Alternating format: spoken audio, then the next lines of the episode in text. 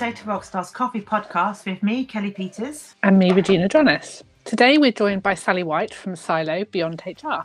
Welcome, Sally. Oh, welcome. Thank you for the invitation. Oh, it's brilliant to have you with us today. And because we've got your excellent expertise, we are going to talk about the HR and data protection challenges of working from home. So we're really looking forward to having a good discussion about the challenges that people are facing really at the moment about hybrid working. And it's, I think, for many companies, quite a new realm that they're stepping into. Sort of, there's been traditionally quite a bit of mistrust, I think, from people inverted commas working from home and it's kind of seen as a not necessarily the most productive place and i think that's really been challenged over the course of the pandemic that employees have been able to say actually I've been able to do my job from home as effectively, if not more effectively, because I've been able to be focused. And it's something that, as the pandemic continues, people are looking to continue and implement something a little bit more formal. Mm. And I think one of the challenges that we flagged this week was very much around that sort of monitoring productivities that many employers are looking to try and implement to sort of overcome their suspicions potentially of individuals that might not be working as hard as they feel they should be. Mm. I think figures in the article we spotted showed that it's about 32% of home workers are being monitored by firms, uh, which is up from 24% in April. And I think that's a sign that as things are getting back to normal, people are trying to implement implement policies, but also manage and keep an eye on people. And I think from both an HR and a data protection side, there's quite a few concerns around that that monitoring of employees, particularly when they're in their their home space. Well, I think it's been really interesting to see how people had to immediately work from home, and a lot of the structure they might have had in the office got ditched, if that's the right word. They didn't really put things in place, and now what we're seeing, as you as you rightly say, this formalisation to hybrid working, because we're not going to just return straight back to the office is where people are saying, well, oh gosh, well, now we need to put that structure back in. We had it in the office and we really need it, and there's a gap to plug. And, and that's where some companies are going as far as, you know, monitoring that we would probably have some concerns around. But I would take a step back and go, well, hang on, uh, you know, what structures do you need to get the best from your people? Mm-hmm and you really need to look at the ways of working just as you would have done had they been in the office all the time. You'd think about the culture, you'd think mm. about communicating your vision, your values, and, and what you're about, you know, and having a sort of bedrock of trust. Yeah. So I do think there is a sort of don't forget to do all those good things that you would have done before. And then behind there, there's some good old compliance stuff that you and I with yeah. the sort of HR and data protection would start to get to say, isn't it? In terms of where's your data protection policy and how's that communicated mm. and what people do with their passwords, you know, because now yeah. there's a greater risk around that, you know, that sticky could be left you know in multiple places not just in the office you know yeah. so i think there's greater risk around it and there's a greater need to communicate around it and a greater need to have those firm foundations in place and that's what we're seeing when we're talking to clients and and to businesses you know yeah.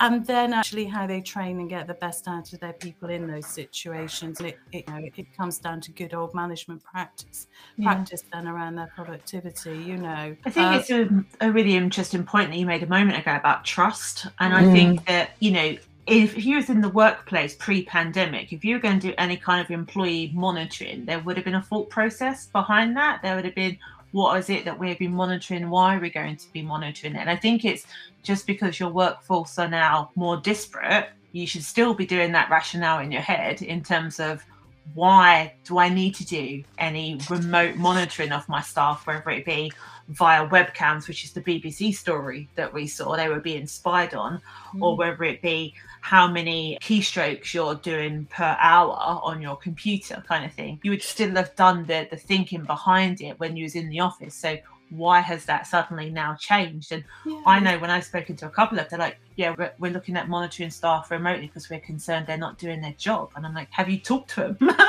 well, indeed, and you know, it's I, we always talked about the time when everyone was in the office about sort of presenteeism. Just because there doesn't mean to say that you're getting, you know, a sort of fully productive person. So there are things that you should have in place to make sure you're getting the best from from people and part of that trust means that people will follow the director or leader in a company because they really want to do a good job they really see the value and it's it's then less about you know well you've produced this number of widgets and I've monitored that and I've seen you do it and I've got an image of that you know because actually you will see the work that you've asked to be done and you'll have happy clients mm. and you'll have people that will stay with you and that's the sort of measurables we would be mm. sort of advocating really and I think you're right you know people would have seriously considered and stop and thought what do I do with with this CCTV camera where, you know, what do I communicate about it when people were in the office? And it's sad to see that, you know, the bad practice is, is almost turning to software without that thinking and that thought process.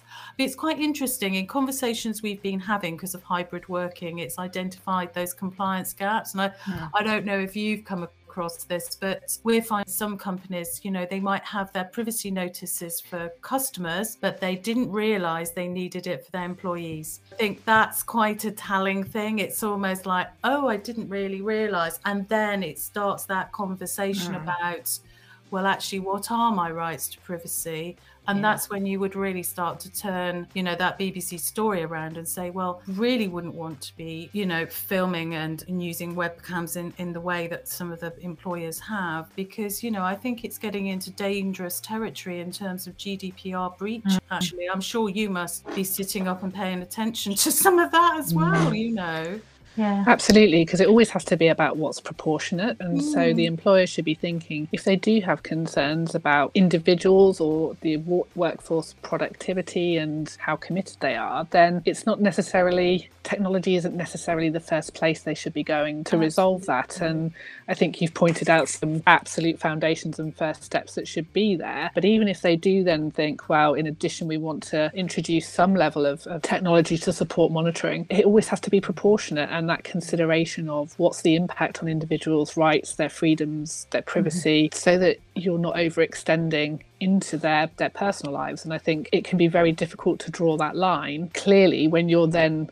videoing or monitoring people via webcam into their own home space and Absolutely. what does that actually say about the relationship and culture that you have within the business um, mm-hmm. which could be very challenging and off-putting to most people working for that organization i would suggest yeah absolutely amputationally mm. if you can imagine can't you sort of the name of an organization with these examples appearing as they will do in the press repeatedly and it's brand rep yeah, it's going to brand and reputation reputation and will people want to work for an organization a business that operates in that way yeah. if there is a feeling that they don't trust people enough and they have to be as invasive and you know, it's that distrust, isn't it? That sort of big brother feeling. And I think that's why, you know, those safe steps of looking at your employee privacy notice, communicating in mm-hmm. data, your data protection policy, all of these things, it's transparent. Yeah. What you expect of them around your data, which is confidential, and what you will do in turn around their information, whether it's fit pictures, if mm. it's their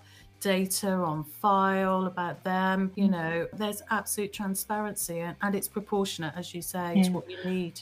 And I think if you, as an employer, genuinely think you've got a case for employee monitoring, because it's not to say that it's not viable, I think it's that if you are going to do it, you will be required to do an impact assessment on that because it is invasive, especially in the article you was talking about, they're using their own personal technology to be able to deliver work. You know, mm. so if you're invading not just their home, but their own computer, I think you need to put yourself in that position of what are the risks that we need to consider from an employee's perspective that we need to ensure that we can explain to them through a privacy notice this is why we need this information. This is why we're going to be monitoring you. These are the controls that we're going to put in place to make sure that we only use it for the reason that we've told you we're going to use it. Because mm. otherwise, you're never going to get that through. And people will challenge that through a subject access request and say, Why are you asking me this? Why are you monitoring me? I, mm. I don't understand. And then it can go down the route of complaints to the commissioner and stuff. Employees, you know, especially those that become disenfranchised, will Mm. complain. I mean, and one valid area where you may record something could be a, a staff training, an in-house discussion. Not all of the team are there. Everybody says they're happy for it to be recorded. Yeah. That would be exactly the scenario. And you, there's there's the good safe step. We're recording it. It's going to be Mhm. made available. People know, you know. So if somebody comes into shot accidentally because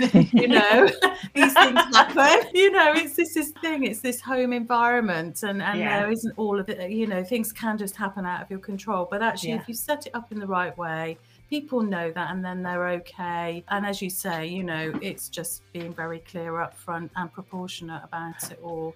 And have you found, because you mentioned the kind of updating the data protection policy, so have you found Mhm. that clients have taken that on board and kind of like adding in that flexibility of, well, it's not remote working anymore. It's if you're going to work from home some or part of the time, Yeah. this is what the policy is and this is our expectations of you as an employee whilst working Yeah, we home. have. That's resulted in some changes in the employee handbook, in the contract, you know, for all kinds of reasons, you know, things like travel into the office and those things, because equally you want transparency around all terms and conditions.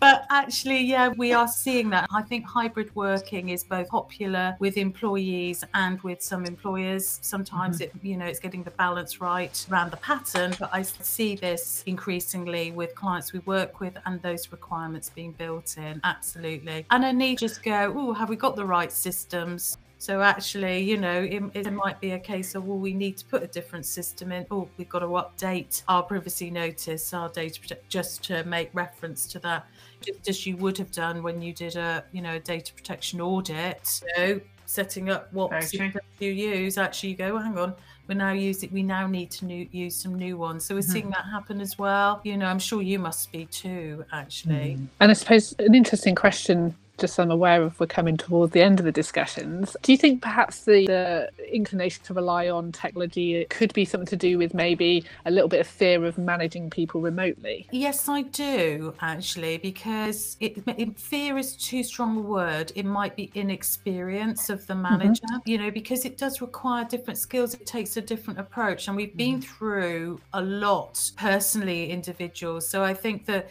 you increasingly see the need to become more of an empathetic leader.